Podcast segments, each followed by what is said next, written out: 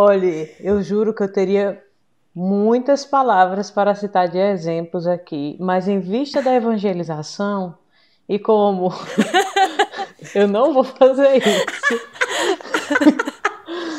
Mas cite, cite aquelas que é classificação livre aqui para evangelização. Vou tentar, eu juro. classificação livre foi o melhor.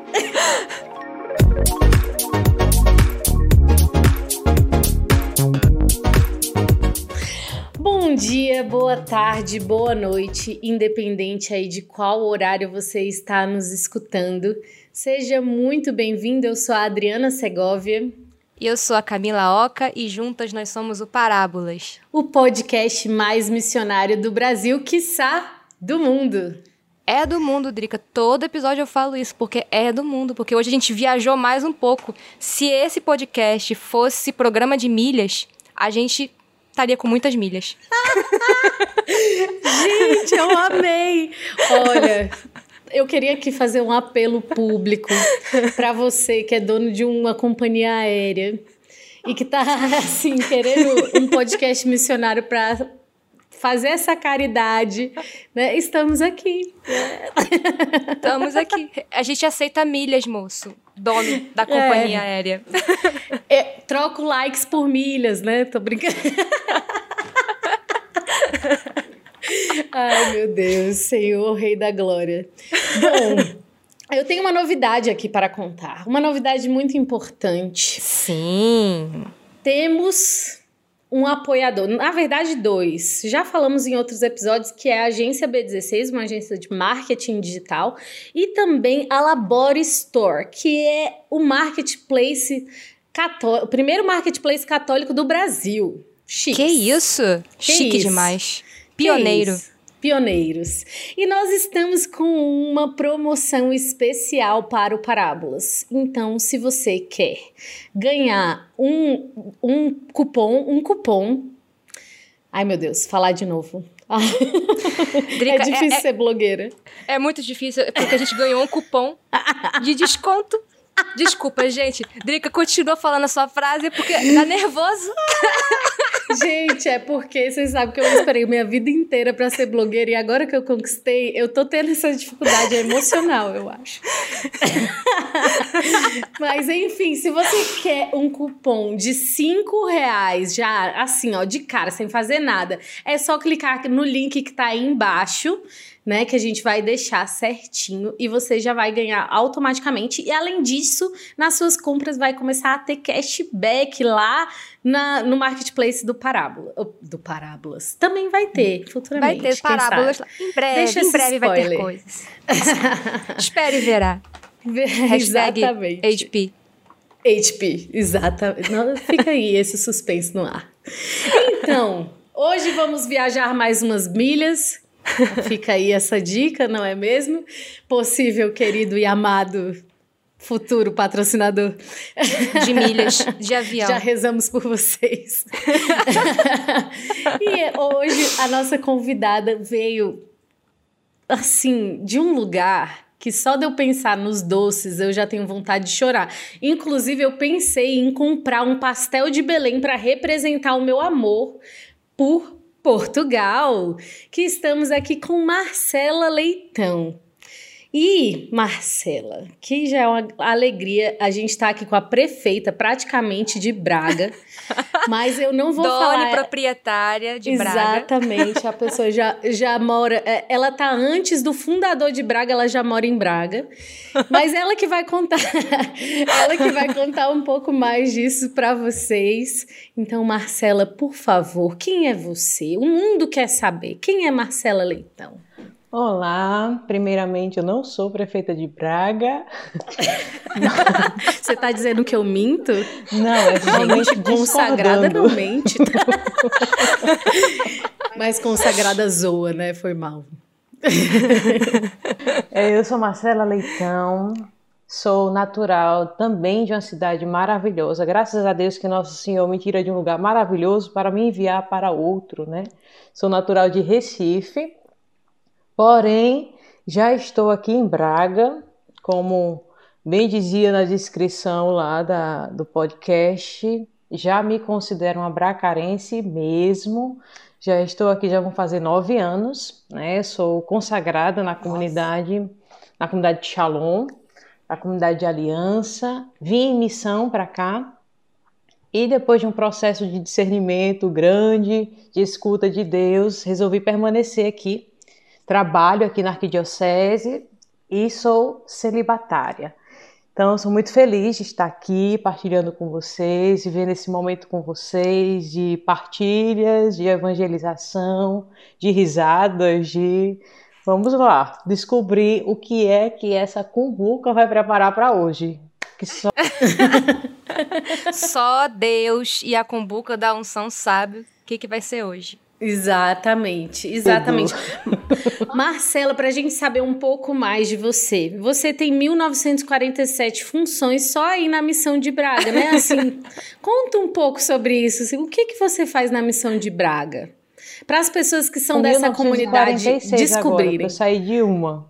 Graças Olha. a Deus. Ah, graças a Deus. É 1946. Deus é bom. Deus é, bom. é... Na verdade, nossa vida missionária, né? A gente entrega a vida inteira para Nosso Senhor. Então, Nosso Senhor vai nos pedindo de todos os lados, né? Então, hoje eu tenho a missão aqui de ser responsável local interina, responsável da missão aqui em Braga. Sou formadora comunitária da Célula dos Postulantes e também responsável pela comunidade de aliança aqui na missão. Sou formadora pessoal Sou coordeno o setor de reciclagem aqui da missão. É, deixa eu me lembrar. Ajudo na, na criação, na comunicação, que era uma das coisas que eu coordenava, né? E graças a Deus eu saí, né?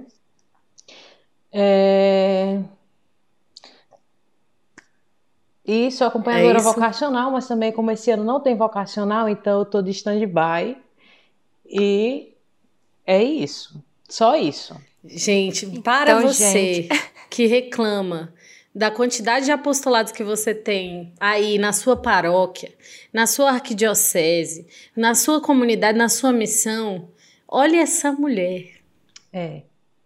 Um momento de reflexão para todos nós. Eu estou reflexiva. Se você achava que você tinha muito apostolado, muita coisa para fazer no seu dia, é muito trabalho, é, é muita coisa. E ainda tem a vida profissional também, graças a Deus, né? Que a gente passa o dia trabalhando e à noite a gente vai servir, né? Acompanhar e onde que você pessoas. trabalha, Marcela? Conta pra gente. Trabalho na Arquidiocese de Braga, sou... Na verdade, assim, eu sou formada em marketing, né? Mas eu trabalho na tesouraria da Arquidiocese, eu sou tesoureira da Arquidiocese nada a ver uma coisa com outra, assim. Então, é, já fazem três anos que eu trabalho lá e realmente é um trabalho que é uma missão, assim, eu tenho certeza disso, que Deus me colocou lá pela missão, né? Isso tudo favoreceu muito a minha permanência aqui, o relacionamento com o clero, né? Eu estar inserida no coração da igreja, eu acho que isso é uma grande graça, assim. Então, eu trabalho na arquidiocese já há três anos. E, e, aí em Braga só tem comunidade de aliança? Ou tem também comunidade Não, de tem vida? comunidade de vida, a missão já tem aqui 12 anos. Então, é, só que hoje são quatro pessoas só da comunidade de vida. Né? Nós estamos à espera do nosso responsável local. Coronavírus ajuda nós, né? abre as portas para que as milhas realmente possam trazê-lo para cá. Né? então ele tá, a gente tá espera vamos ser cinco pessoas na comunidade de vida. E na comunidade de aliança nós somos 13 irmãos. Enquanto isso, é ela que recebe os currículos. Se você quer ir em missão para Braga, entre em contato com Marcela. Ah, já fale mesmo com seu formador comunitário, com seu pastor de grupo de oração, como Santa Terezinha diz, só temos o hoje, né? Então não perca tempo. Nossa vida é missionária, mesmo. né? Faz parte, é constitutivo do nosso carisma. Né? Eu sei que a comunidade de aliança, você é missionário. Você que é de grupo de oração, você que tem essa experiência com o amor de Deus, é próprio do amor de Deus gerar esse movimento de saída, né? Então, saia de si, parta em missão, outros povos, outras nações precisam do seu sim para ser evangelizado, para conhecer o amor de Deus. Então, não tenha medo, não deixe que suas seguranças lhe prendam. Né? Então, fale hoje mesmo com aquela pessoa que é responsável por você, né? não perca tempo, porque existe o homem pobre, como diz o nosso fundador, né? que desconhece a Deus, existe em todos os quatro cantos da terra. E aqui em Braga está cheio. Então, por favor, hoje mesmo, eu peço que você reze, primeiramente, e partilhe com o seu acompanhador, com o seu formador, e vinha-se embora, que eu tô aqui de braços abertos esperando por você, clamando. Uma mãezona, gente. Gente, e Driga, aquela coisa, né? O primeiro ouvido a escutar é o nosso, né? Exatamente. eu tô ligando todas. aqui pra minha formadora, é porque ela não atendeu, assim. Já Aí manda mensagem pra ela esquecer depois, direito.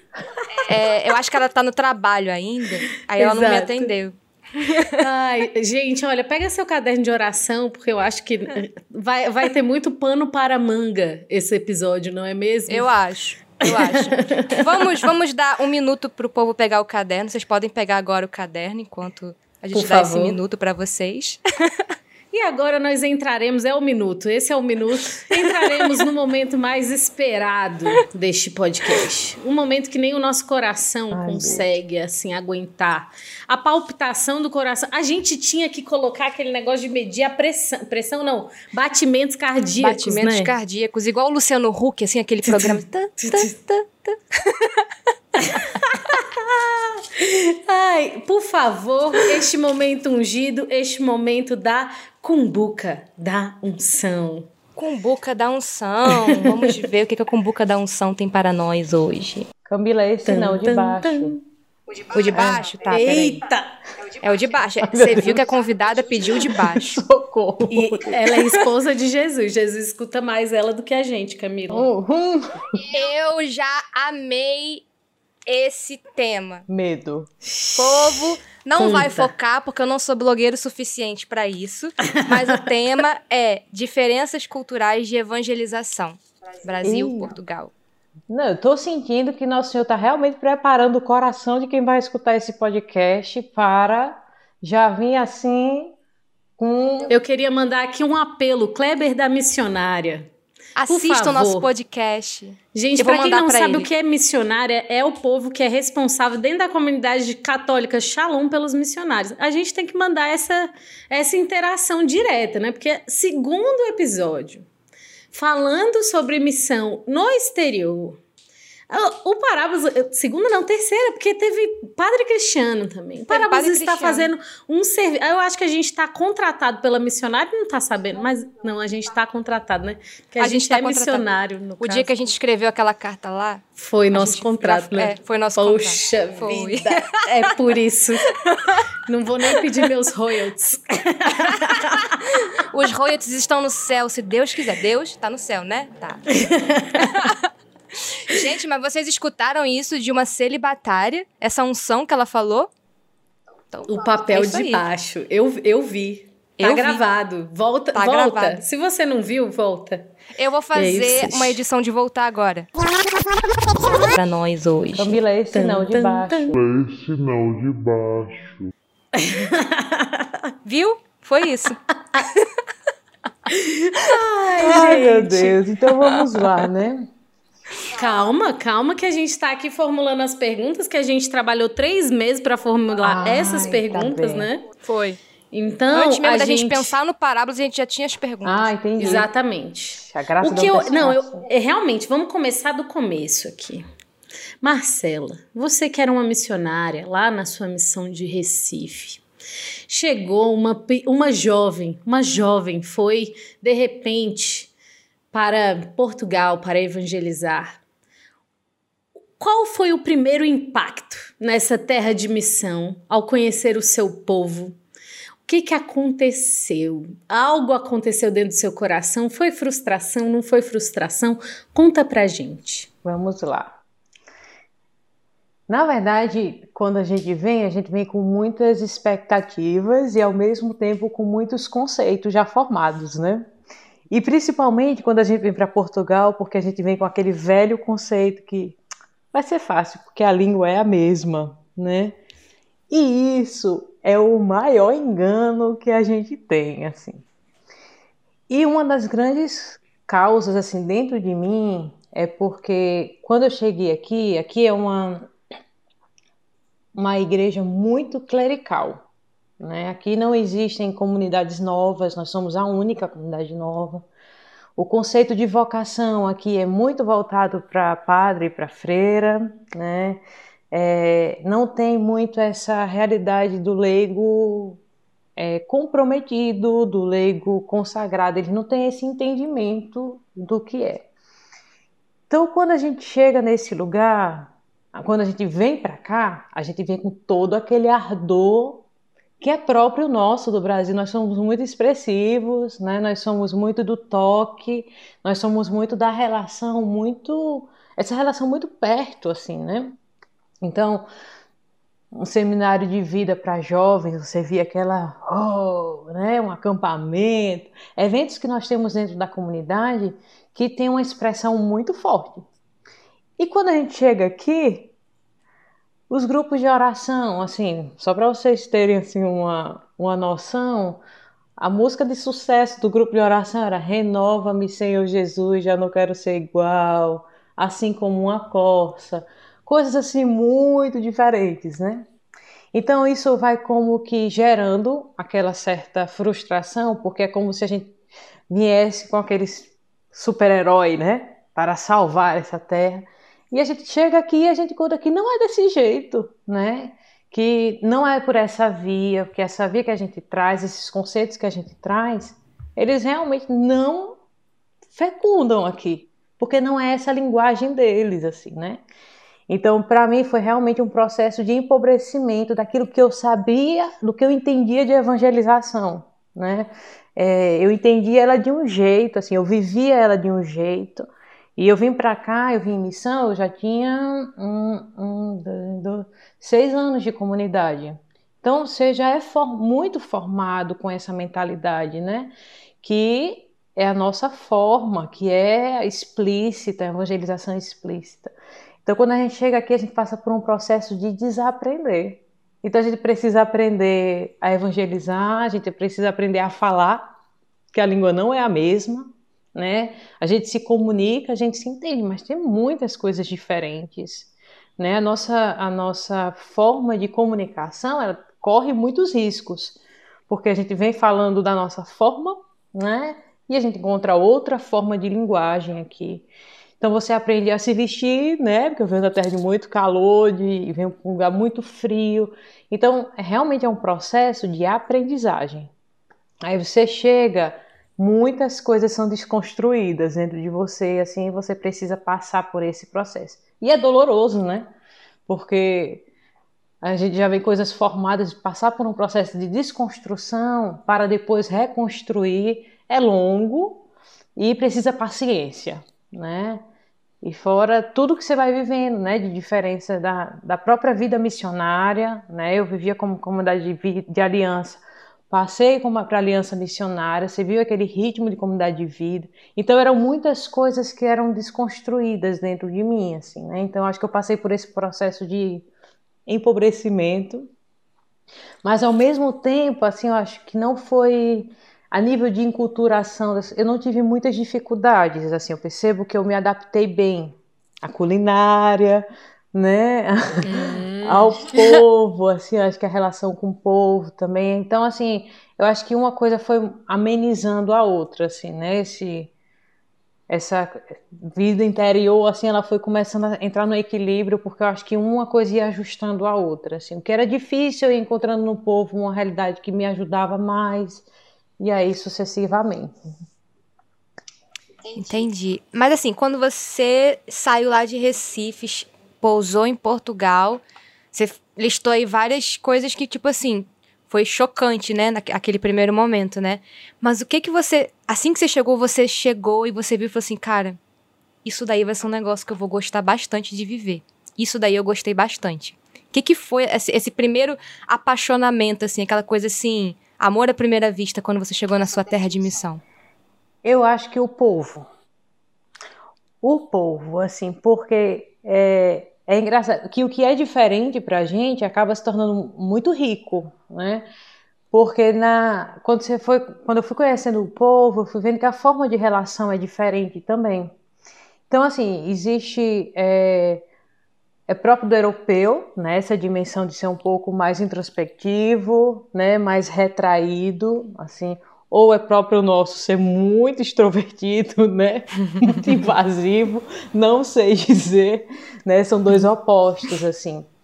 Mas aí você vai passando por um processo de conquista do povo, né, é, quando um, português abre a porta da sua casa, é sinal de extrema confiança que ele tem em você. Então, passar por esse processo com eles, assim, de ver é, a presença dele na nossa casa, no nosso grupo de oração, essa reciprocidade também de chamar a gente para a casa deles, isso, assim, para mim foi me encantando, porque eu disse, meu Deus, é uma outra linguagem de amor, né? É outra forma de, de se relacionar, que não é menos bela, não é mais belo. Não, mas é diferente.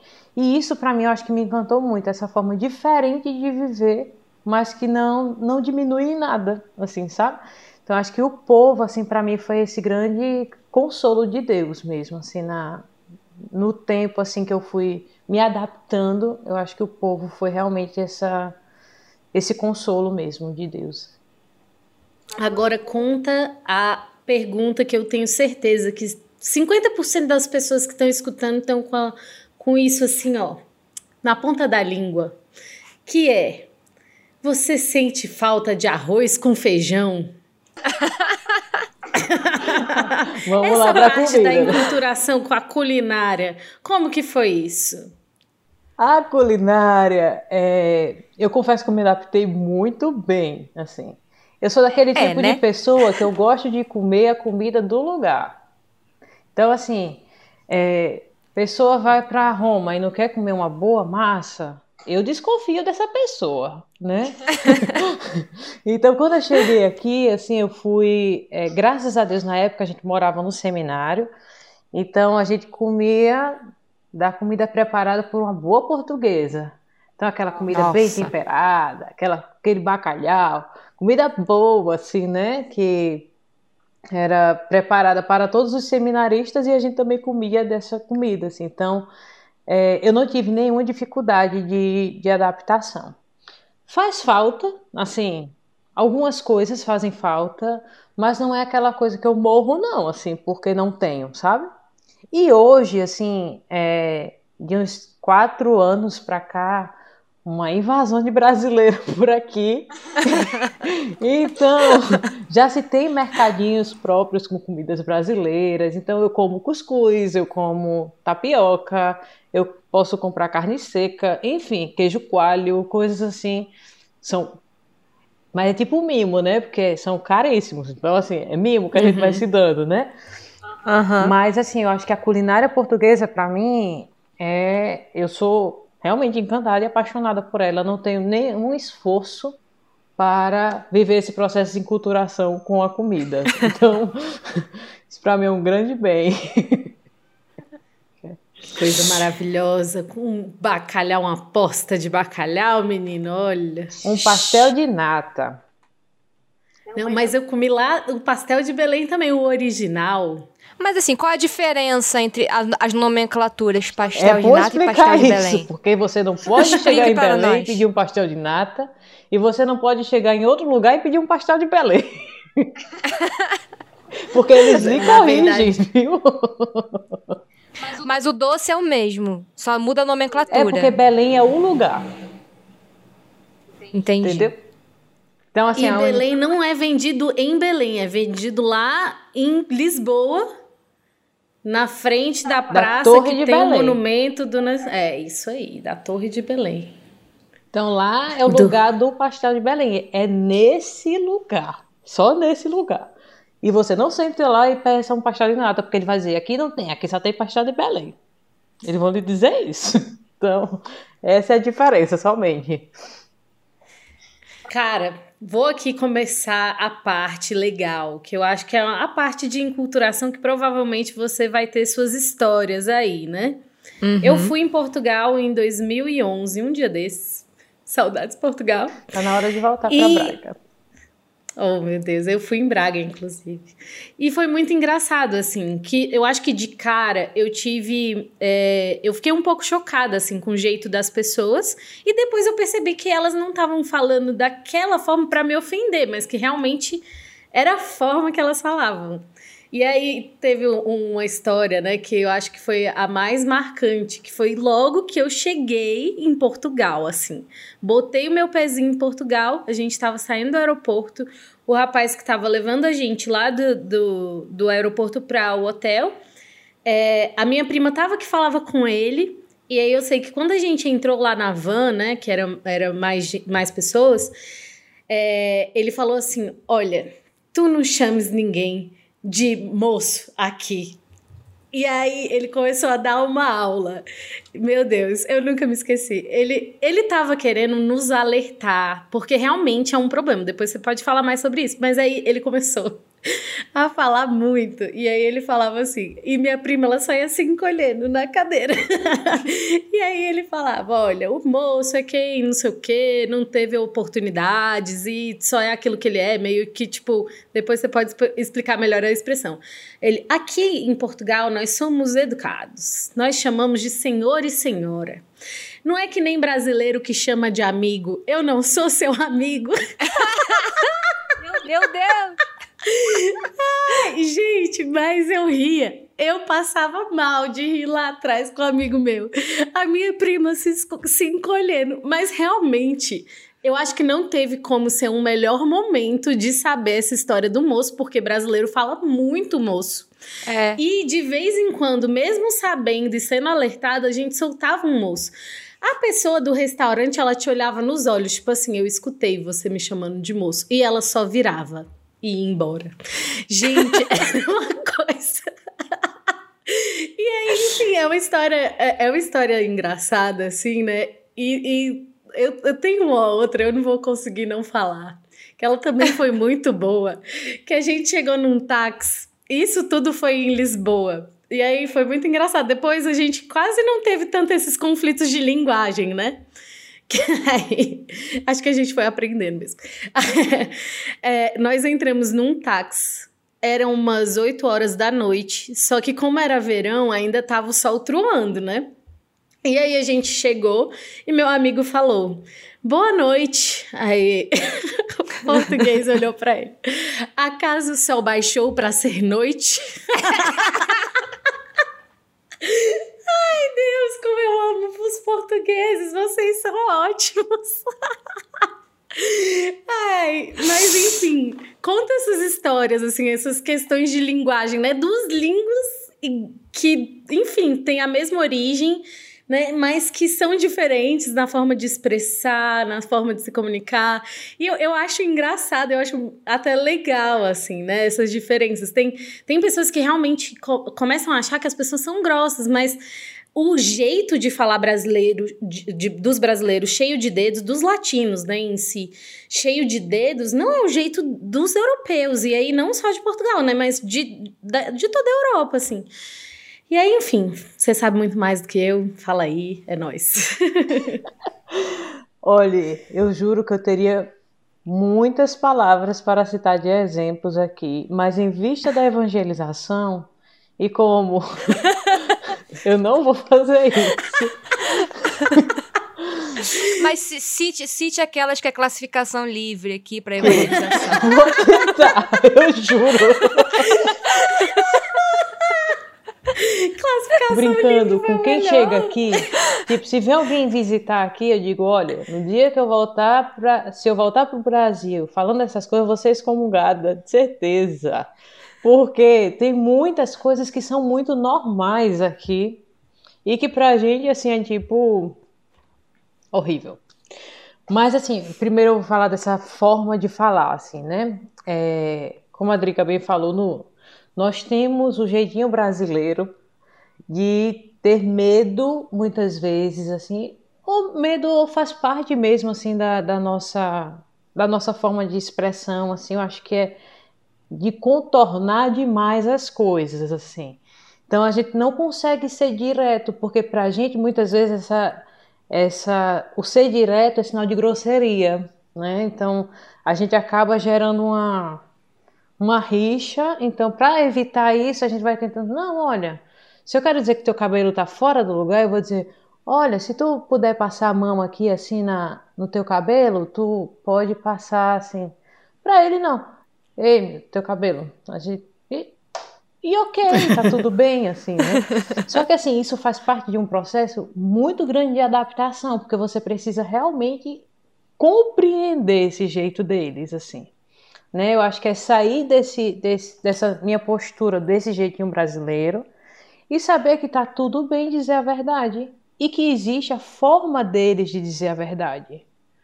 Né? Que para mim, eu fui criada como se aquilo ali fosse sinônimo de grosseria. E para eles, não, eles estão apenas sendo verdadeiros.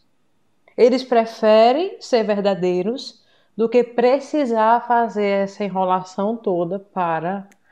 Então, Uma gente... coisa simples, né?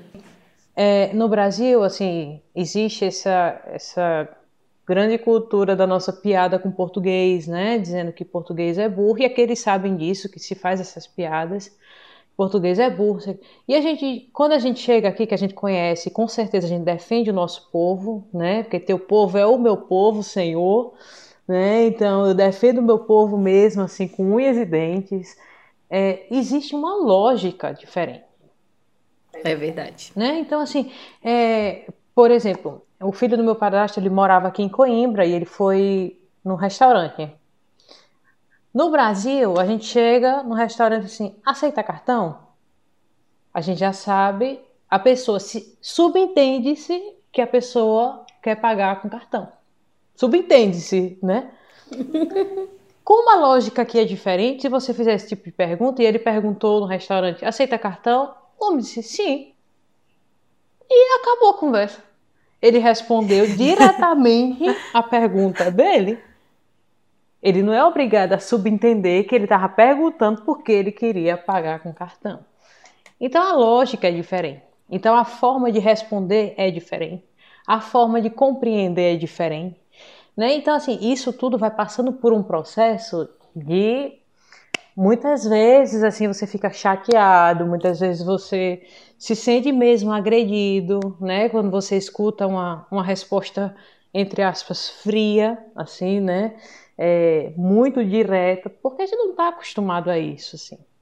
Mas eu confesso que hoje Eu dou muita resposta direta. tá bem culturada nessa parte, né?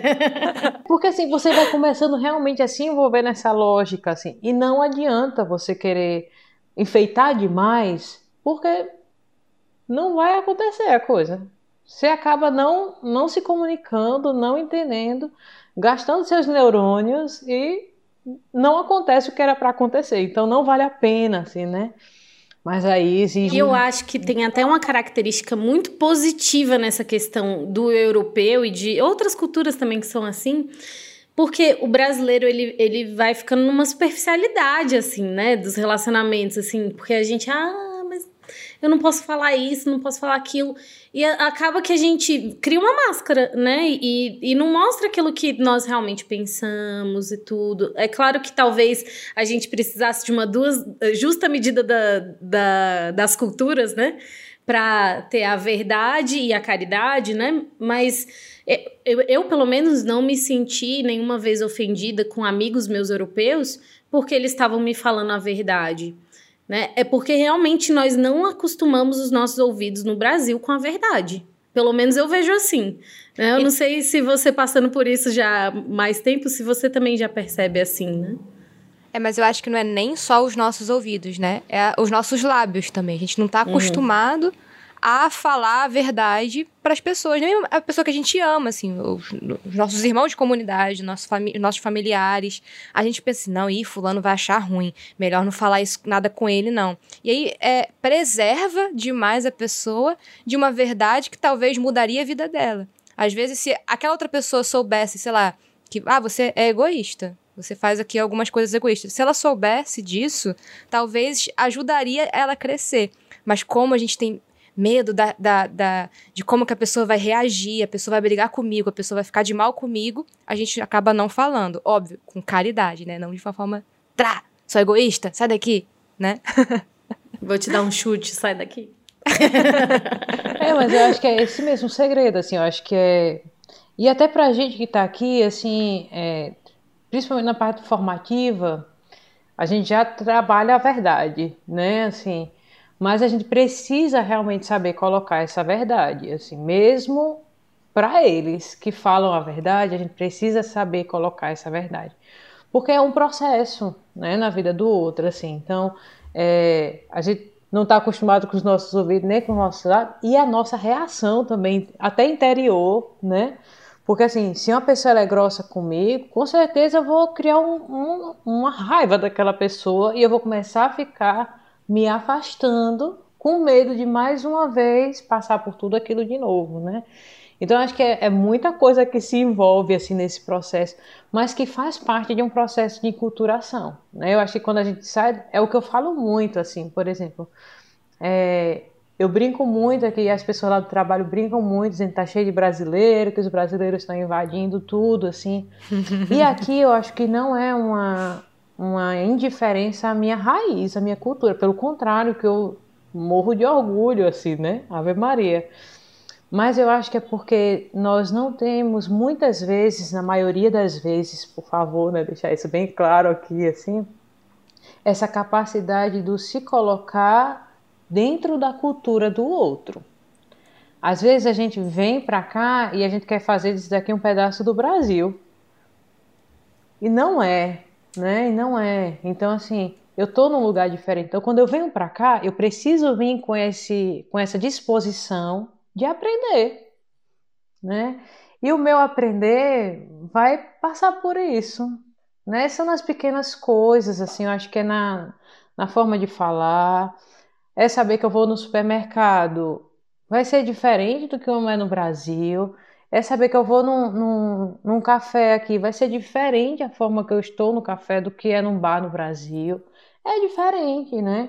Então eu acho que é, falta muito isso. Por isso que eu acho que muitas vezes a gente se escandaliza, a gente tende a falar mal, porque não existe esse processo de é, configuração aquele lugar que eu estou vivendo, aquela realidade nova que eu estou vivendo, aquele processo de enculturação novo que eu estou vivendo, né? Então, eu acho que realmente é um é uma situação que ou a gente vem com esse com essa disposição, ou a gente vai sempre entrar uhum. nesse processo de rejeição, de dizer, ah, eles são grossos, ah, eles são distantes, eles são frios, eles são. Enfim, assim, né? Então acho que é muito.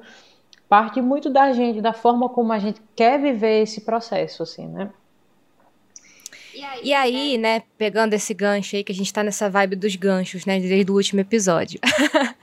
é, que palavras, assim, é, a gente chega para conversar com um português, assim, ah, vou, vou, vamos evangelizar portugueses. Que palavras, assim, a gente precisa, tipo assim, que é comum no nosso vocabulário, mas para eles é, assim, é terrível. E que palavras pra gente que é terrível no nosso vocabulário, mas que pra eles é super de é boa, ok, né? tô aqui de boa, de boa sabe? e como é que foi também isso, assim, quando você chegou aí, você começou a falar com o povo do seu jeito, né, brasileiro, e aí o povo vem e fala assim: Isso daí é palavrão, não pode não. Olha. Ai, meu Deus. Eu tenho muitas, assim, mas eu vou falar leves, tá? Assim. Tá. É, eu sou do Nordeste, né? Eu acho que pro Sudeste, para tá, o rapariga não é muito forte, mas pro Nordeste é muito forte, assim. E quando eu cheguei, já tinham irmãos que moravam aqui há mais tempo. E isso, graças a Deus, assim. Eu tenho compaixão dos pioneiros, que, daqueles que abriram as portas, que eles sofreram muito mais, assim, né?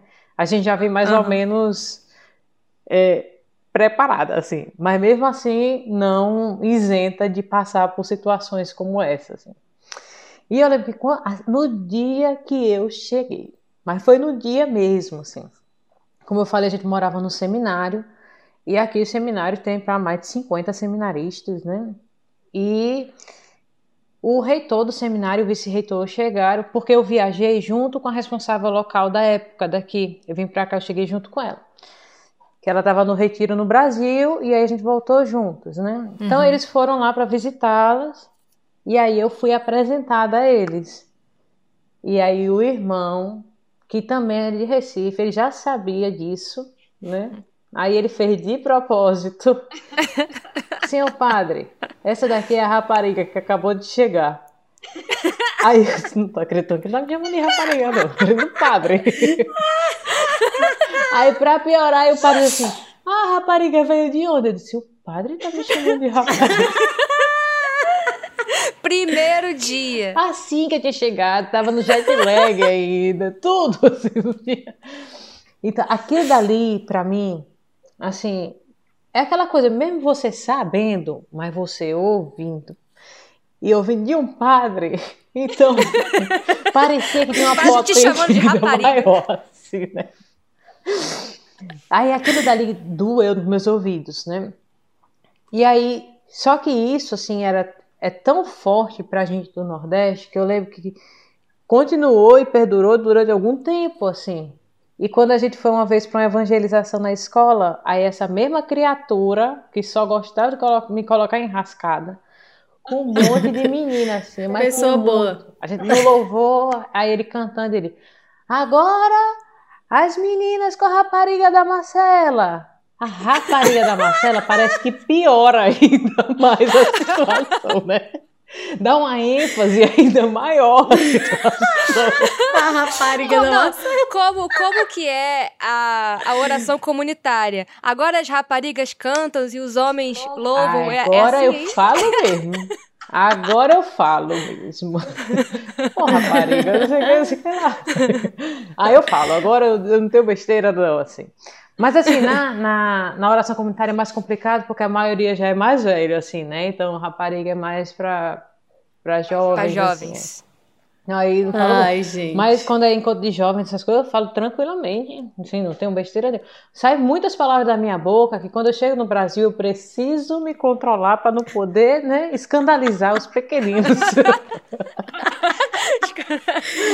Mas, por exemplo, tem coisas assim muito, muito práticas, assim, do tipo, é, você come uma porra. É tipo um churros. É tipo.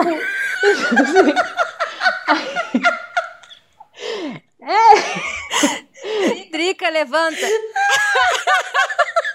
Porque foi muito natural. Mas é, gente, é uma coisa. Eu queria avisar YouTube as que pessoas que estão assistindo isso não é palavrão.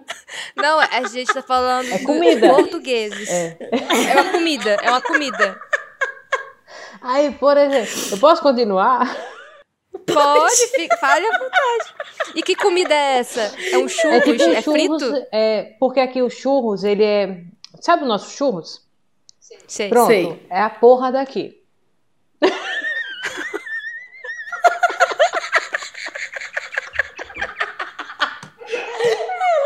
Mais a menor condição. Eu não tenho maturidade pra ir pra Portugal. Eu não sei se eu vou. Mas eu, eu não vou. Eu vou contar só mais Não, um e eu é- não vou continuar para não piorar a situação. Porque se eu falar Tá. todos, eu posso falar para vocês depois no privado. Eu não sei se eu tenho maturidade pra Portugal com a Drica. escorrendo Ela vai lágrima. escutar isso do garçom e vai cair da cadeira. Não, Mas o pior é porque são. É tipo, nas grandes festas que tem aqui, tipo, fica essas barraquinhas na rua, né?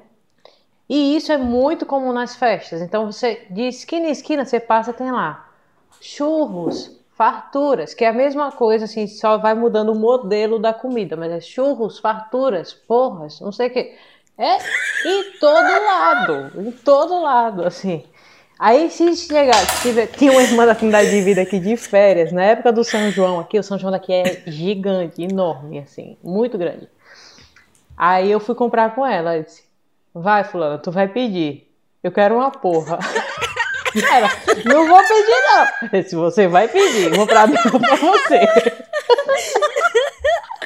Aí ela, Ai, me gente, dê dois pera. desse aqui, aí eu se diga o nome. Eu vou ter que ser essa que olha no cardápio e fala: Esse aqui, moço. Eu quero o número dois. Funciona essa questão numérica aí, pelo menos, pra salvar? Ai, Deus. Ai, Deus. Ai, socorro, fiquei até com calor. Mas tem muitas outras. Tem co- E tem coisas, e vice-versa também. Tem coisas pra gente que é super de boa. Aqui é horrível. Mas é horrível mesmo. Mesmo, assim. Exemplos, exemplos, ai. Deixa eu ver se eu posso algum. Peraí. Mas que Não. pra gente é de boa, aí não tem Pra problema. gente é de boa e pra ele significa uma coisa É. terrível. Portugueses que verão esse podcast é só um Peço exemplo que eu perdão vou desde dar, já. tá? Olha, a gente gosta muito de vocês. É sério. Inclusive, eu amo Portugal. É de verdade. É só porque essas diferenças são muito legais. Desculpa. É... Meu Deus.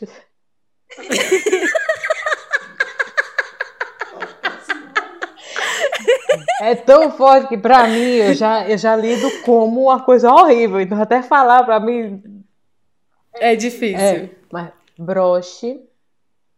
Horrível. Broche. No Brasil, a gente tem mania de dizer quando a gente vai fazer que a gente não tem um trabalho, aí a gente conseguir uma coisinha ali, assim, às vezes eu vou fazer um bico, né? Fazer um É. bico ali, né? Uhum. Nunca diga isso aqui, nunca, Meu Deus. nunca. E aqui geralmente os brasileiros chegam assim, porque aqui chama-se part-time, né? Trabalhos assim curtos.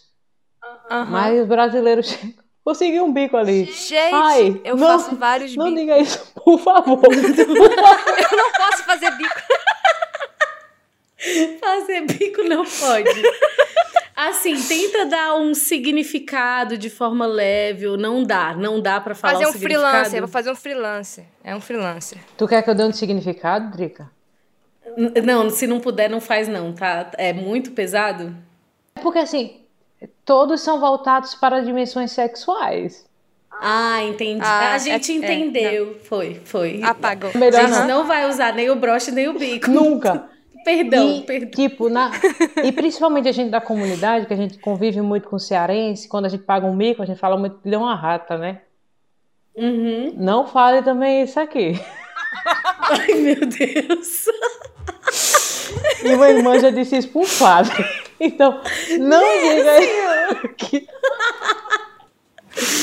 Ai, meu Jesus. pai eterno. Mas então vamos, vamos mudar de assunto, então. Porque esses assuntos linguísticos estão ficando. Tão tensos, Difíceis. tensos. É, Eu forte, é forte. ficando nervosa aqui. Meu Deus, de conseguir me Ai, recuperar, porque eu estava chorando assim com lágrimas mesmo. Eu tô suando muito de tanto emocionada. Exatamente. Amor, pelo amor de Deus, abre essa janela, porque tá, tá forte aqui o negócio. Ai. Marcelo, então, então você falou que, né, é, hoje Braga, principalmente Portugal, né, é, é um. A, a religião católica é muito. É, é, cle- clerica, clericalismo. Como é que é? Cle- clericalismo, né? É, e como que é, assim, a gente sai daqui, né? É, Shalom, da renovação carismática, né? Aí chega aí. Como que é aí? Porque eu, eu já, fui, já fui na Itália, tipo assim, renovação carismática na Itália, assim. Quase, quase não tem, né? É tipo assim, a gente tá ali num, num, num- pequeno grupinho ali de renovação carismática, né? Eles são super, assim, é, da, da tradição da igreja, aquela coisa toda, assim, né? Então, como que é aí Portugal? Porque os portugueses vieram para o Brasil, colonizaram a gente, ensinaram a gente a fé, e aí a gente caminhou pra cá, eles caminharam pra cá também, mas a gente tá meio ali é, paralelo um ao outro, né?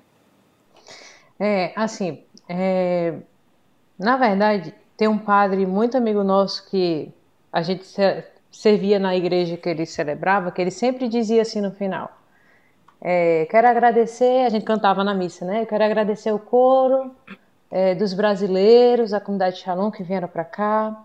Um dia nós fomos lá evangelizá-los. Hoje eles voltam para cá para nos evangelizar novamente.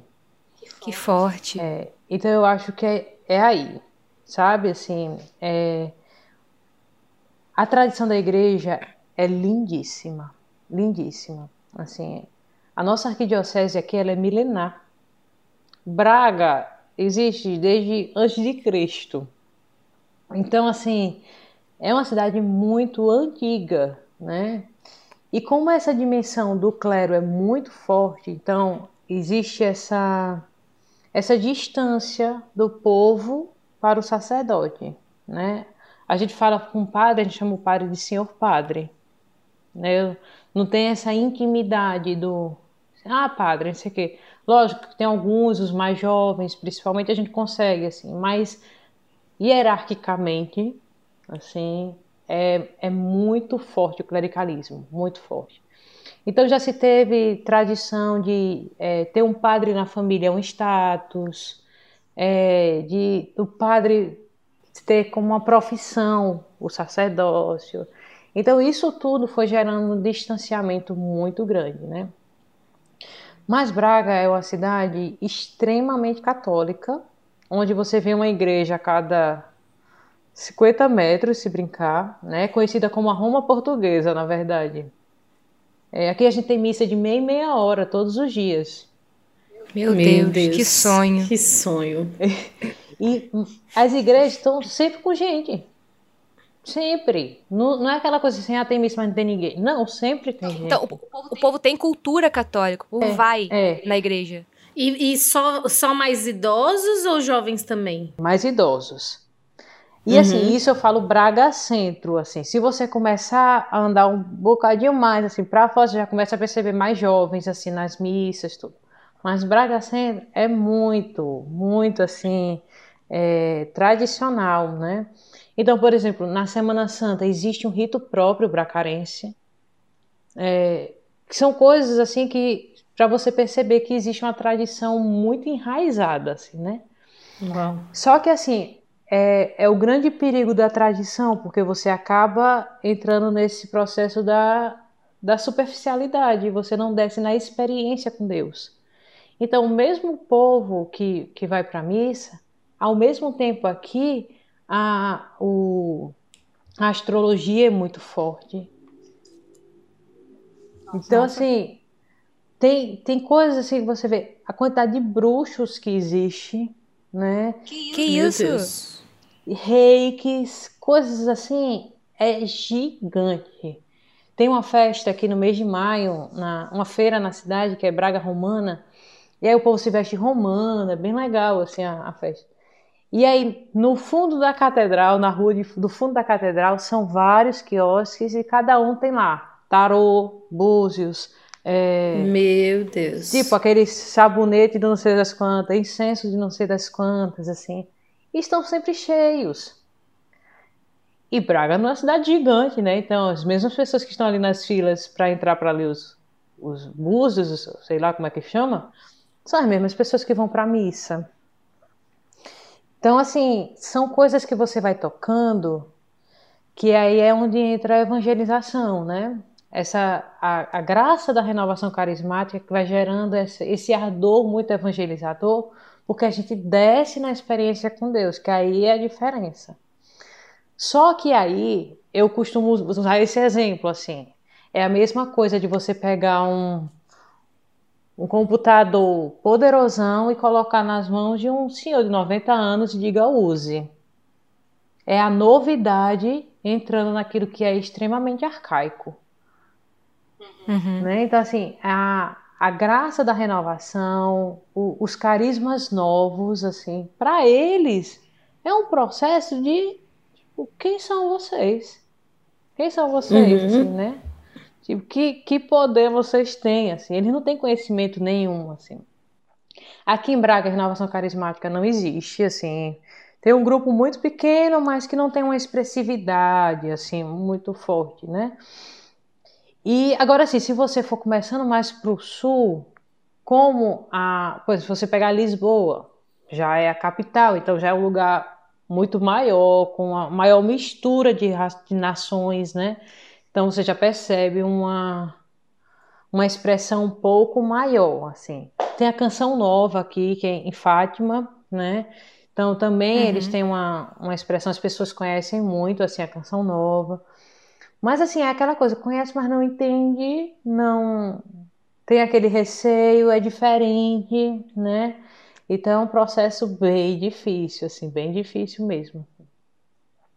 Eu acho que aqui no Brasil, né, assim, é, eu, a gente tem uma amiga do Sul que ela fala assim, que a família do esposo dela fala que a igreja da Milena faz isso.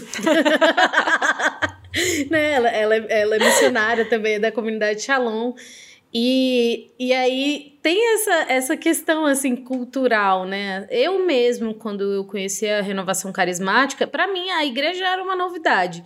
A renovação carismática era a novidade da novidade. Então, eu acho que é um processo para qualquer pessoa. Às vezes, para Camila, que ela já chegou conhecendo a comunidade, né? Assim, principalmente no processo de conversão, isso é um pouquinho diferente.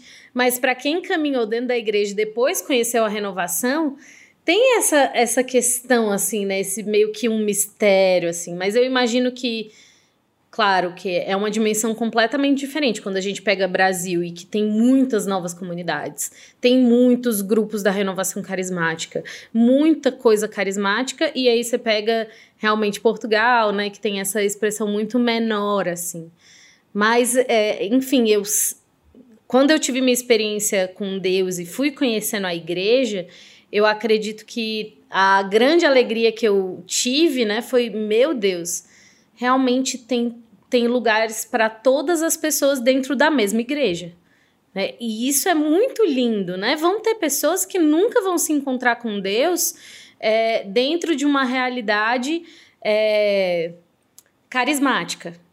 Né? E, e não tem problema né? Uhum. E vão ter outras pessoas que nunca vão se encontrar com Deus dentro de uma realidade muito tradicional, que seja, tipo assim, mais, assim, seguindo um roteiro e tudo mais, né? Que é essa coisa um pouco mais é, sem roteiro, sem.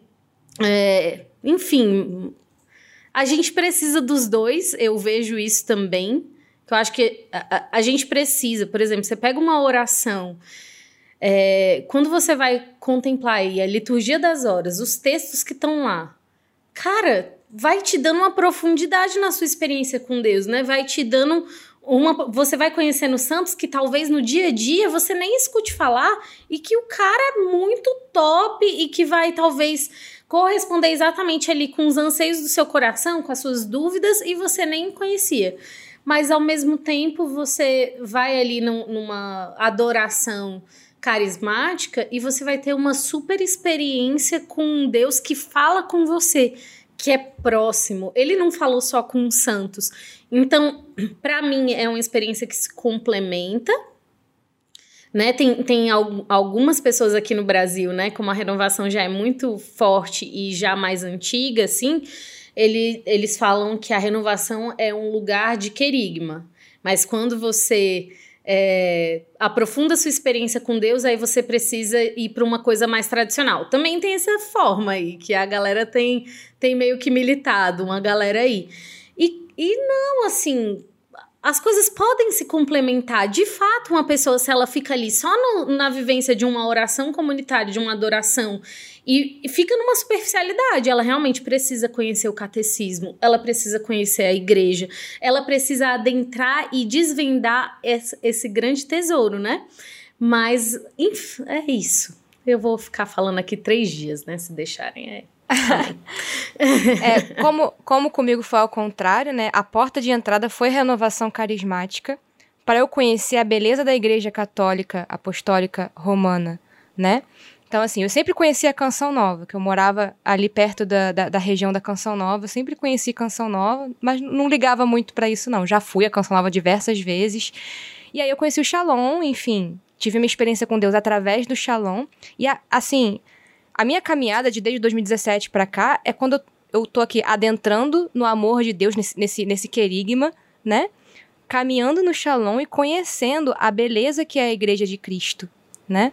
É, conhecendo os cristãos do, do, do, do, mundo todo, a forma de cada pessoa, né? É, é, viver a fé cristã, a fé católica, né? Isso, assim, é, eu fiquei maravilhada. É, a primeira vez que eu fui a Roma, eu fiquei maravilhada, porque, assim, eu fui com o Shalom, mas eu conheci, a, assim, a igreja católica ali, sabe? E eu falei assim, isso é, isso é magnífico. É uma história milenar, a igreja católica. Eu quero adentrar nisso, eu quero entender isso, assim, sabe? Eu fiquei apaixonada.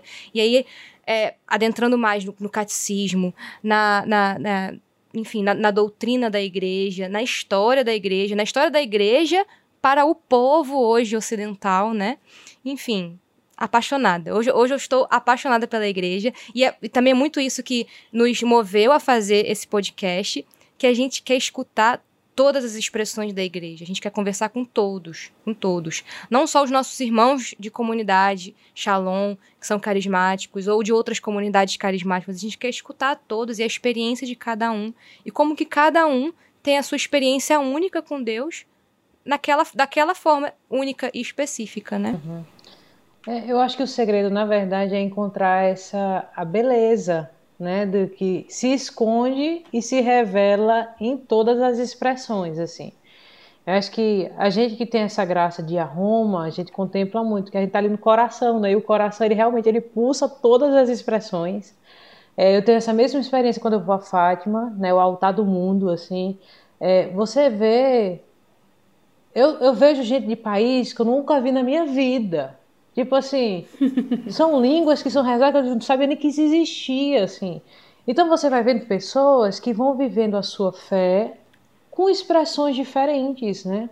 Mas o segredo, a beleza está no sentido, né? Quando eu chego para participar de uma missa aqui, ela é totalmente diferente da missa no Brasil. Então, ela não tem essa atratividade, não tem aquelas músicas que tocam o coração, que eu choro. Não tem.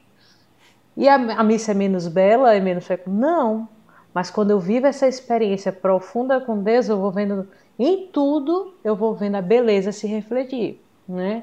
Então eu vou vendo uhum. a beleza se refletir na tradição da igreja, eu vou vendo a beleza se refletir em carismas totalmente diferentes do nosso, eu vou vendo a beleza se refletir naquela família que vive a sua fé, né? Então assim, é, quando você encontra esse sentido, quando você encontra essa, essa beleza, você vai vendo que a nossa expressão ela é mais um instrumento de Deus para a evangelização, que não é melhor nem pior do que outro, ele só é diferente, porque Deus quer falar a linguagem do coração do homem, né? Ele quer que o homem conheça essa linguagem, então ela vai se expressar de várias formas, assim. Eu não sei falar da forma da canção nova, porque não é isso que eu sou. Mas a canção nova está aí para expressar essa missão particular. E tem gente que vai ser alcançado por Deus por meio da canção nova. Não é concorrência, né? Pelo contrário. Cada um com sua beleza, cada um com sua identidade, porque a gente quer alcançar o coração do homem e a forma é a forma de Deus, né? Como Deus quer. Graças a Deus, Gente. Deus me chamou para ser Shalom. Né? Eu sou muito feliz, assim, realizada. Mas eu tenho certeza Mas, Senhor, que me encontrei sabedoria, meu Deus. Palavras, palavras de sabedoria, assim. Nossa, eu achei muito forte essa questão, né, de... É, enfim, é a linguagem do coração do homem, né? É exatamente isso. É a, o que a gente precisa falar é a linguagem do coração do homem. Ai, Deus. E, e assim, me lembrando, né, de uma, uma experiência que eu acho que dessa questão de enculturação também é, é, é muito forte, né? E eu acho que a gente tem que viver essa experiência de enculturação em cada cidade do Brasil. Eu acho que a gente ainda está aprendendo Sim. isso dentro da comunidade também. Porque não é somente as outras culturas de outros países, né? Mas o nosso Brasil ele é tão enorme que cada cidade tem as, as suas questões uhum. ali, né? E uma coisa que eu achei muito forte uma vez, eu estava visitando a missão de Avignon, na França, e a comunidade fica num bairro que tem muitos árabes, né? E aí eu perguntei uma vez para um irmão de comunidade, eu falei, o que que os franceses acham? Né? Qual é a opinião assim dos franceses? Porque aparentemente, quando a gente vê a França, parece que ela tem as fronteiras muito abertas, assim, né? E, enfim, parece que eles estão ali acolhendo com muita tranquilidade. Mas e aí o povo? O que, que o povo fala? E aí ele, ele me disse: olha, assim. O povo ele entende porque que aquelas pessoas estão ali, né? Entendem a situação de guerra, às vezes que tá o país, enfim, entende, mas eles se sentem incomodados porque é como se é, você tá lá acostumado com o seu silêncio todos os dias, e aí aquela pessoa ela tem uma mania de colocar um som alto. Né? Ela passa nas uhum. ruas com um som alto, ela vai te, te impondo parte da cultura dela. Né? E aí ele, ele falou que isso os franceses se incomodam um pouco, né? E quando eu penso na evangelização, é, é, quando a gente parte em missão para um outro país, né, para um outro lugar, para uma outra cidade, para uma outra realidade, a gente precisa ter muito cuidado, né? Porque senão a gente não vai falar essa linguagem do coração do homem a gente vai encontrar um coração já fechado, né? Provavelmente, né? E, e isso também é, um, é uma questão de enculturação que às vezes, quando um missionário chega na sua terra, você precisa contar. E aí, como que é o povo daquela cidade? Conta para ele, né? Porque ele precisa saber. Ele precisa saber porque ele, ele não veio para se realizar, ele veio para servir. Né? Então, o que, que você percebe né, dessa dimensão assim de, de cultura, né, de enculturação, mas também de relacionamento ali do dia a dia, né? Quais foram as experiências que você já teve? Assim, eu quando eu falo de enculturação, é, a gente tem até curso na comunidade, né, para os missionários que vêm para fora de enculturação. Mas eu acho que o grande segredo da enculturação é falar a linguagem deles, é, é, entrar na lógica deles, é ter os pensamentos deles, assim, né? É, e que passa realmente por esse processo de empobrecimento, né? A gente precisa, eu acho que é primordial é, para qualquer lugar que nós somos enviados, né? Seja você saindo de Fortaleza para Natal, seja você saindo de Brasília para São Paulo, é, para Goiás, está aí bem pertinho. Qualquer lugar que você for, você precisa ter o seu coração no povo, no povo para o qual você está sendo enviado. Eu lembro que quando, quando eu vim em missão, um irmão da comunidade escreveu para mim e ele colocou uma frase que tem várias de vários vários santos tem a mesma o mesmo sentido, né? Que é onde Deus lhe plantar, ali você deve florir e germinar. Eu disse, meu Deus, é isso. Deus está me implantando numa terra nova. E é essa terra que eu vou precisar florir. É essa terra. É para esse povo. Né? Então, eu preciso vir com o meu coração muito disposto a conhecer esse povo. Então, você vai ver que é, você vai começando a compreender que o processo da evangelização ele vai mudando de acordo com o povo. Então, não adianta chegar aqui querendo sair de porta em porta nas casas, que eles não vão abrir a porta para você. Aqui, uhum. evangelização porta a porta não acontece. Aqui, panfletinho no meio da rua, não acontece. Agora, você vai no meio da praça, tá dia de sol, cheio de gente na praça. Tá ali, cheio de gente sentado. Eu posso sentar, me aproximar, conversar. Teve uma época que a gente fazia evangelização na universidade aqui. Primeira semana foi ótimo, segunda semana foi. Terceira semana o povo via a gente, já conhecia, saía. Virava as costas e saía. Porque não é agradável para eles, assim. Não é a forma deles. Mas aí, você vivendo um processo de amizade, aí não tem coração que resista é um processo de amizade. A evangelização aqui acontece na amizade. E quando um, um, aquilo que eu falei no início, né? Quando eles abrem a porta da casa, ali é abrindo a porta do coração. Aí você tá dentro, você já tá dentro. Assim. Eu lembro na situação, é, quando eu cheguei aqui, eu cheguei a casa comunitária das, do pessoal da comunidade de vida era o pessoal mais velho, as irmãs eram mais velhas, assim, então eu era a única mulher jovem. E às vezes batia aquela solidão, né, aquele negócio assim, porque eu sempre fui de muitos, muitas pessoas assim no meu círculo de amizade e tudo. E eu passei por um tempo bem difícil, assim. E tinha uma única jovem na obra. E eu fiquei muito próxima dela, tudo. Mas a gente nunca ia na casa dela, nunca ia, ela nunca chamava, ela morava sozinha, ela nunca chamava a gente. Chegou o aniversário dela, ela tinha muita dificuldade também, assim, de celebrar o aniversário dela. Não era uma coisa que ela dava muito valor, assim, né? E na comunidade a gente sabe como a gente celebra os nossos aniversários, né? Tipo, o grande evento do ano. Se torna um evento, verdadeiramente, assim. De um dia inteiro. É, praticamente. e aí a gente é, convenceu ela a fazer uma festa na casa dela e ela nos chamou. Quando a gente chegou lá e estavam as primas dela, ficou aquela coisa assim, a gente conversando com o povo, parabéns, tá, tá. No final, fulana, faz um discurso.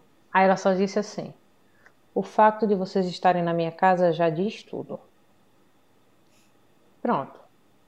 Ali, para mim, foi disso, pronto. A amizade aqui é o segredo.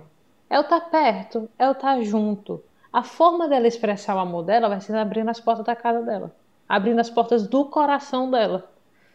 Porque a casa é esse lugar da, da segurança da pessoa, né? Então, quando ela abre a porta da casa, quando ela abre a porta do coração, estou abrindo mão das minhas seguranças para você entrar. Então, eu acho que o processo da evangelização ele vai acontecendo assim. É pouco a pouco, é trabalho de formiguinha mesmo, assim, né? É, é saber que esse meu conceito de evangelização, é, tu a tu, no meio da rua, vai afastar as pessoas. As pessoas uhum. vão fugir, igual os jovens uhum. fugiam na universidade. é, era humilhante, gente, era humilhante. Aí a gente ia ficava lá sentada a tarde toda na universidade. Porque, tipo, ninguém queria mais conversar com a gente, assim. Então, a gente vai passando por isso pra gente ir aprendendo de que existe uhum. outra via, né? E que é o que eu digo, assim, é, são vias somente diferentes, mas o, a meta é a mesma. É a mesma. Né? Sim. Né? E o coração do homem quer a mesma coisa. De qualquer. Mas é outra via, né? Aí você estava falando assim, eu lembro muito assim, é, é, das minhas idas e vindas em missão aqui no, aqui no Brasil também, sabe? Eu sou do Rio, e aí hoje eu moro no Espírito Santo e eu passei um tempo em Fortaleza. E são três culturas completamente diferentes, são três linguagens completamente diferentes, são três povos diferentíssimos. É aquilo que a gente estava falando assim, fala português, mas é um outro português. É uma outra linguagem, é uma outra forma de falar, sabe? E esse coração aberto para a enculturação, ele tem que acontecer até mesmo no território brasileiro. Se eu tô saindo de, do Rio de Janeiro para Fortaleza, eu preciso ter um coração aberto para me enculturar naquele povo. Vice-versa, estou saindo de Fortaleza para ir para o Rio, para ir para Brasília, eu preciso ter um coração aberto. Que a minha ideia de evangelização no Rio, ela não cabe em Fortaleza. Ela não cabe em Brasília. No Rio, a gente vai abrir as portas para qualquer pessoa que estiver passando na rua. É, é costume nosso. Vem para minha casa, vamos lá. Cada um compra um, uma cerveja, uma pizza e a gente vai fazer um, um, uma noite lá em casa. É super comum. Mas abrir o meu coração é muito mais difícil. Então, pra gente lá no Rio, abrir a casa não é sinônimo de abrir o coração.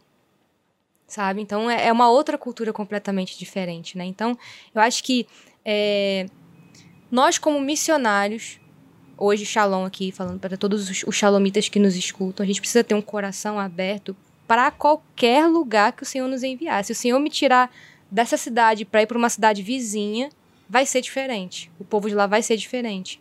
Porque o Brasil é, é enorme, tem culturas diferentes, tem, enfim, backgrounds diferentes. E eu acho que é essa chave que Deus já está virando, assim, hoje, nos cristãos como um todo, sabe? A gente precisa entender o que, que aquele povo, como que aquele povo conversa, qual é a linguagem daquele povo.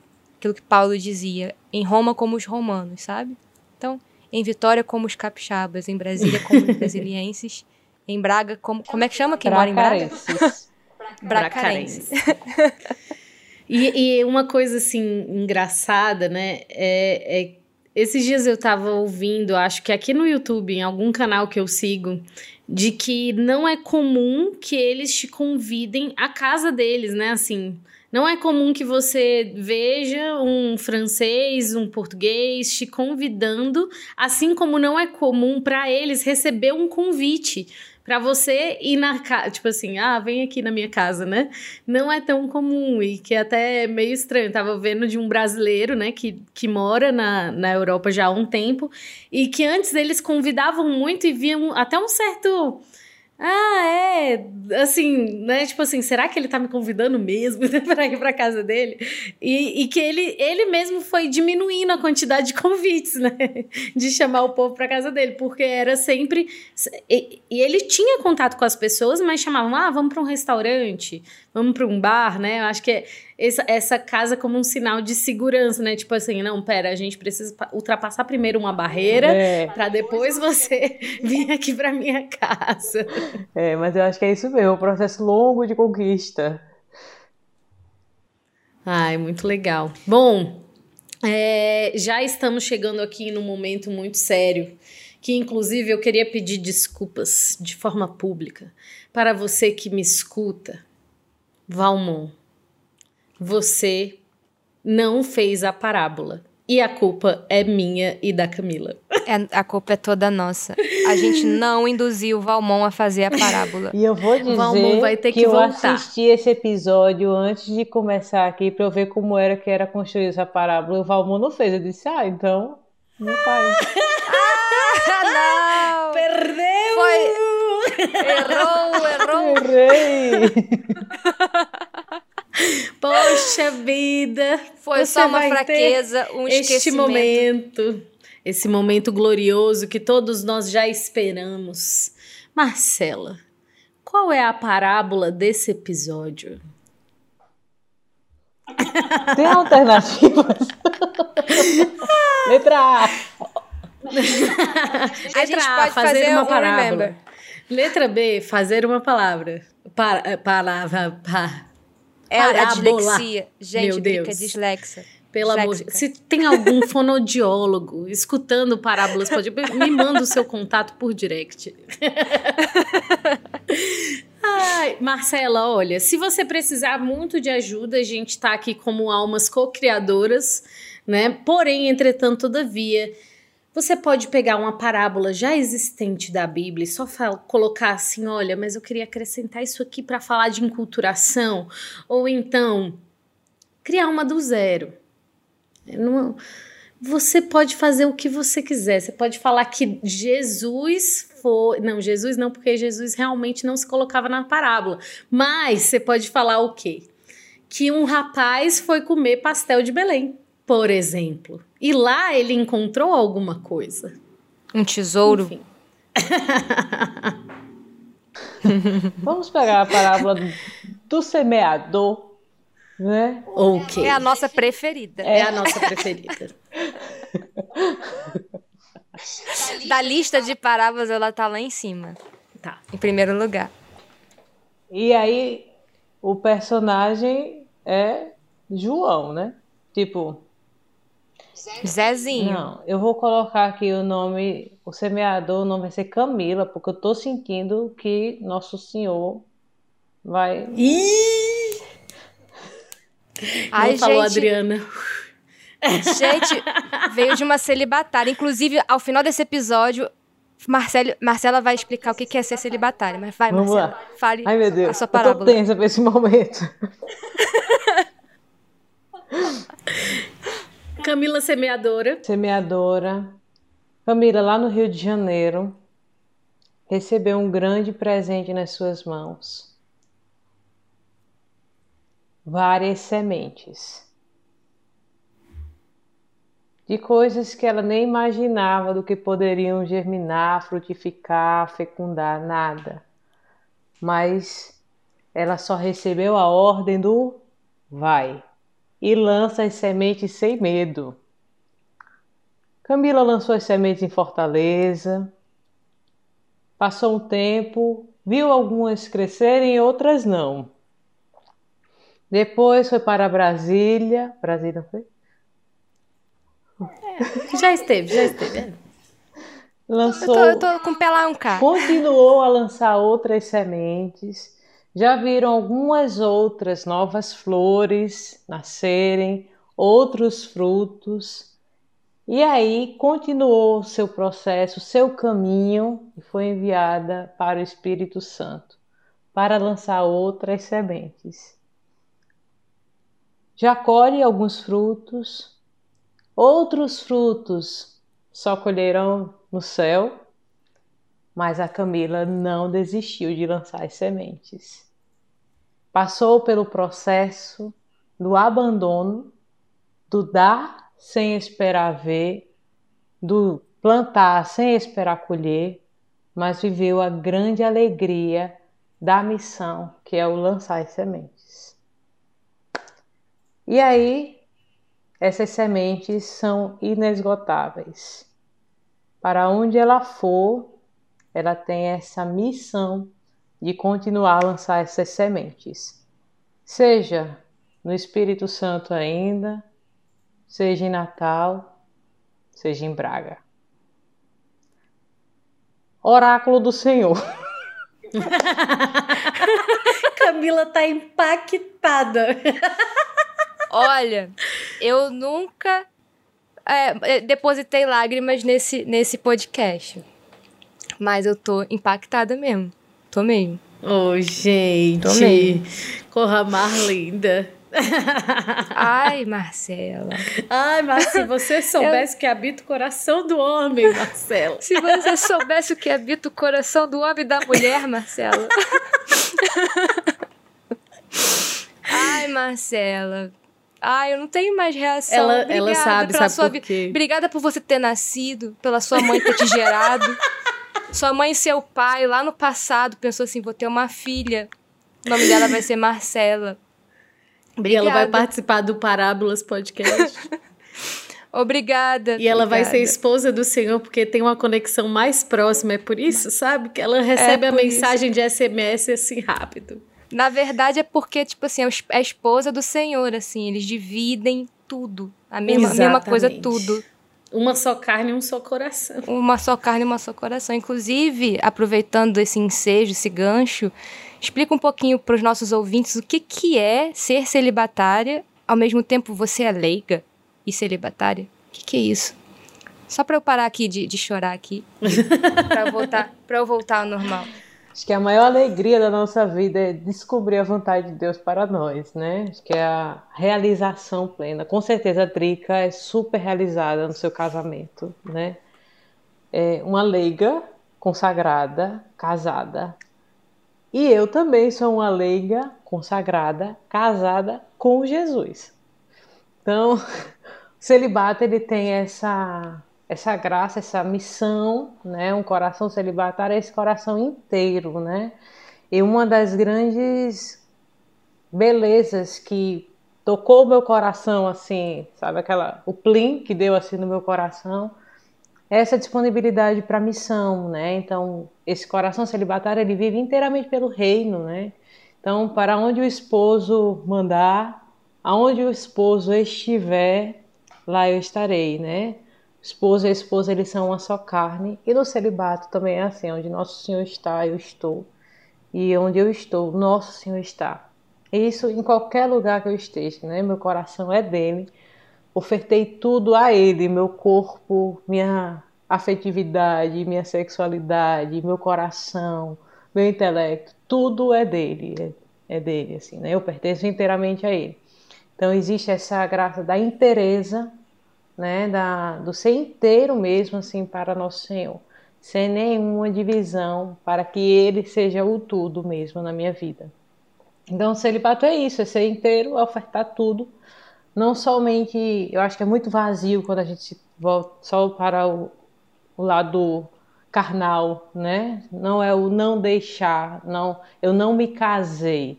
Sim, eu me casei, mas com Jesus, né?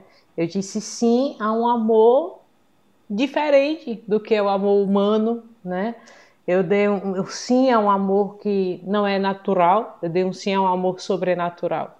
Né? Então, o coração celibatário é esse coração inteiro, né? Então, o chamado de Deus, assim, acho que é, Deus realmente pode, para você que está ouvindo, está assistindo esse podcast, abra seu coração e descubra a vontade de Deus, né? Eu acho que esse é o caminho de felicidade.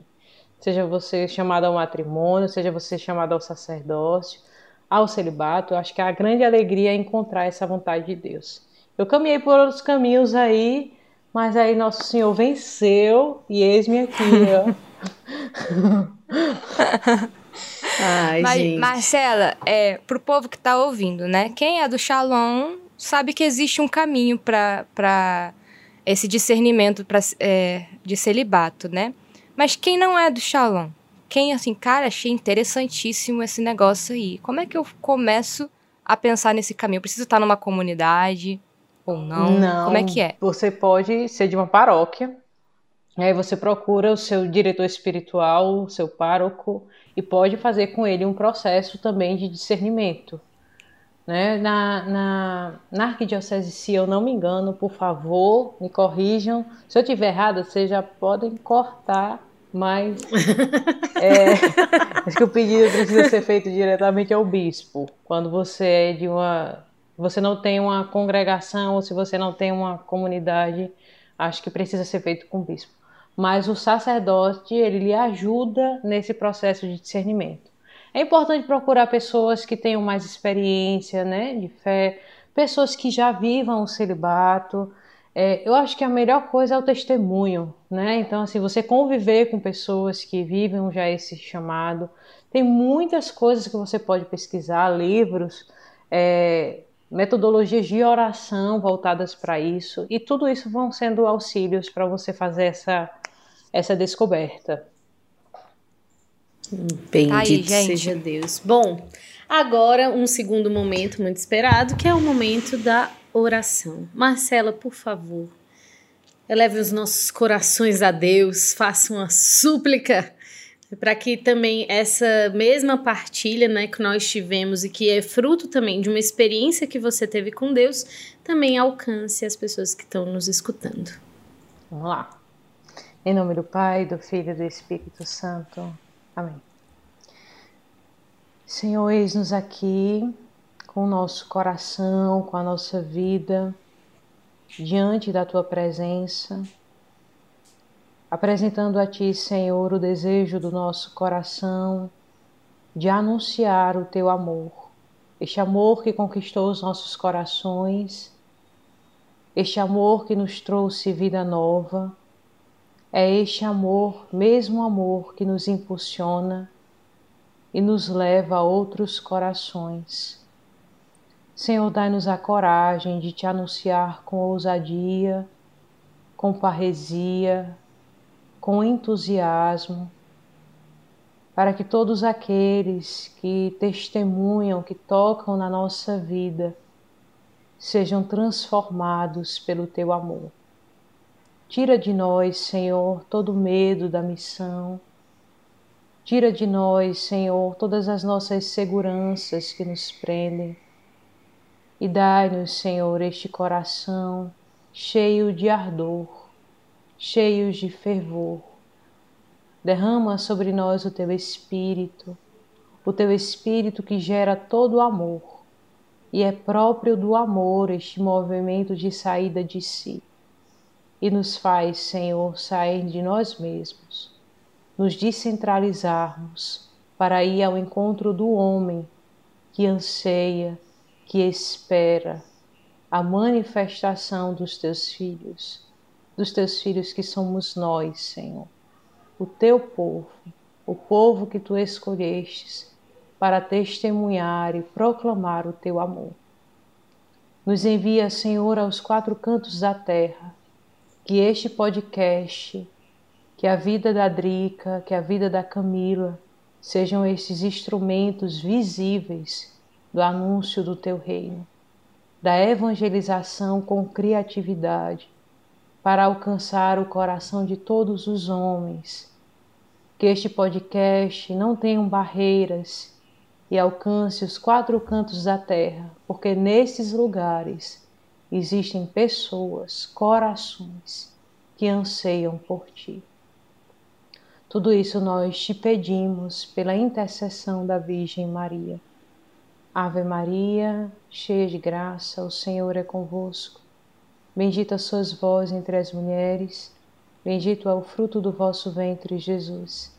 Santa Maria, Mãe de Deus, rogai por nós, pecadores, agora e na hora de nossa morte.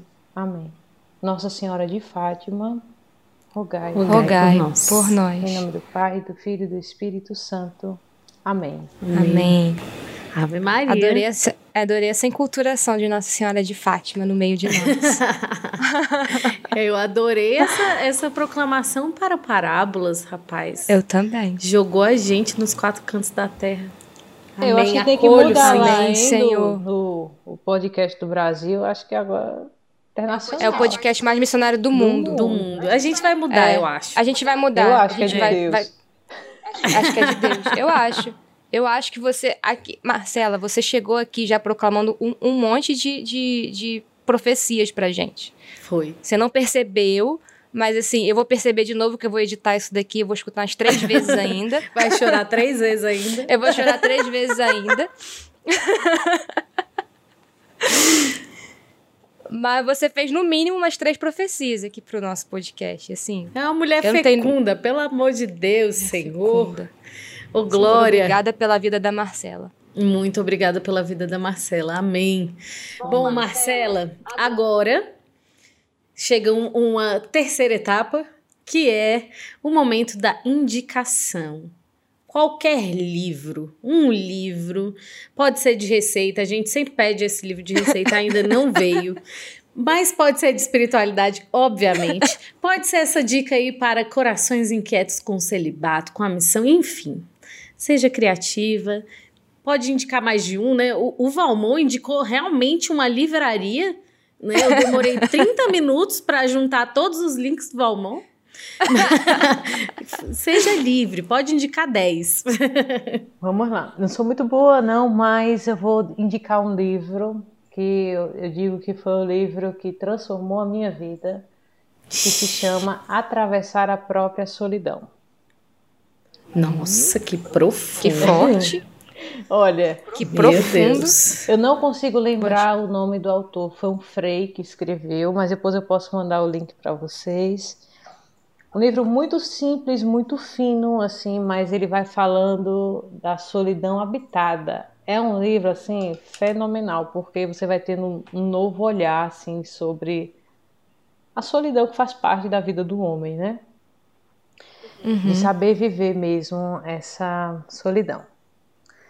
No celibato, é um livro que eu indico, Belo é o Humano, para da Maria Minogueira, para você poder realmente fazer essa leitura da sua vida e encontrar na beleza dos estados de vida o chamado que Deus tem para você, né? Acho que foi é, onde realmente meus olhos começaram a se abrir para o estado de vida. Foi quando nós fizemos um retiro na comunidade com esse tema e foi aprofundado no livro, né? Então esse livro ajuda bastante. E também é um livro não menos importante, mas que é, é livro. É, pode parecer clichê, pode parecer muito angelical, mas eu acho que é o melhor livro Sabia que ia ter a indicação da Bíblia um dia.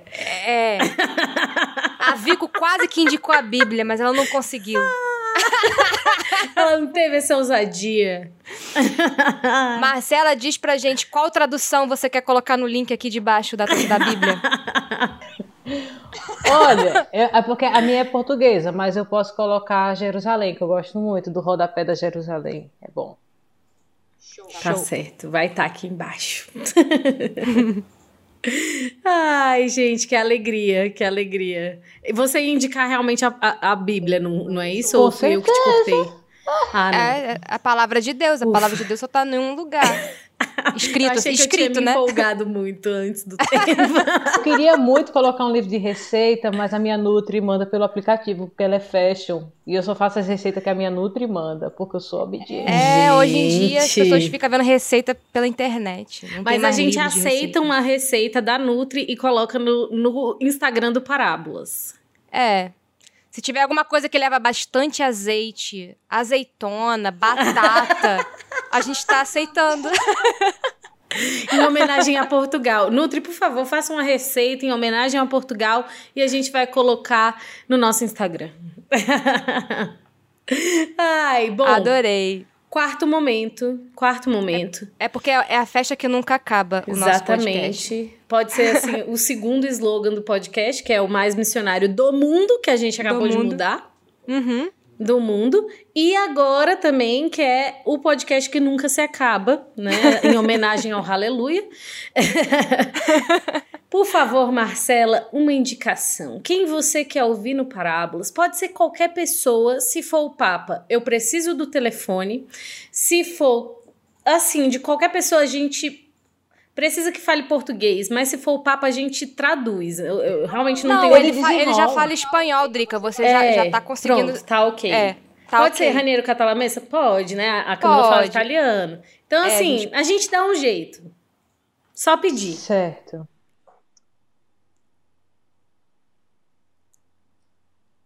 Tempo. Ai, é porque eu tenho muitas pessoas na minha cabeça aqui. Então já indica cinco. Cinco? E tem que ter cinco contatos também na, É, no nosso, no nosso, é, na nossa conversa ali do WhatsApp. Ah, ixi.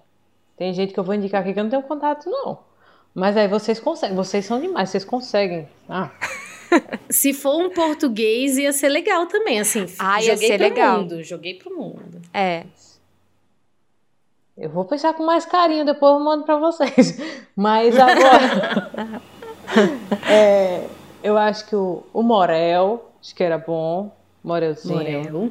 Morelzinho. É. Tá. É, o Padre Franco, acho que seria legal. Tô gostando, tô gostando. Tô gostando. O Wallace, que tá em Roma, não posso esquecer do meu ídolo. Eu sabia Olha aí que ia ter essa indicação, eu Ainda sabia. bem que o Wallace vê o vídeo até o fim. Falamos de você em um episódio, Wallace. Meu ídolo. É, Amanda Pinheiro. Ixi. Tô pensando em alguém pro lado de cá também pra, pra ajudar, né? Na, na- Não, Amanda Pinheiro e o Wallace já tá do lado de Jedi. É, mas É. tem que ser mais, porque aqui a gente tá precisando muito de gente. é porque faz parte do nosso contrato da missionária, né? É, é, é É isso. tipo isso. assim. Precisa Inclusive, ajudar, vamos- esse vídeo, assim que editado, vou mandar lá pro Kleber. Kleber, assista, porque falamos Exato. muito sobre o seu setor, sobre a sua pessoa e tudo mais. A Bruna que tá na Irlanda, eu acho que também é boa. A Bruna que tá na Irlanda. Show. Gosto. Você que deseja estudar Arrasou. inglês, vá lá pra Irlanda. Vocês querem Isso falar mesmo. inglês, povo? Irlanda. Aí, ó, de Se portas você quer abertas também pra passar do gente. The Books on the Table, Pois é. Irlanda precisa de É, missionários. my name is. Pois é, please. Vai pra Irlanda. Ah, sorry. Vá pra Irlanda. Sorry.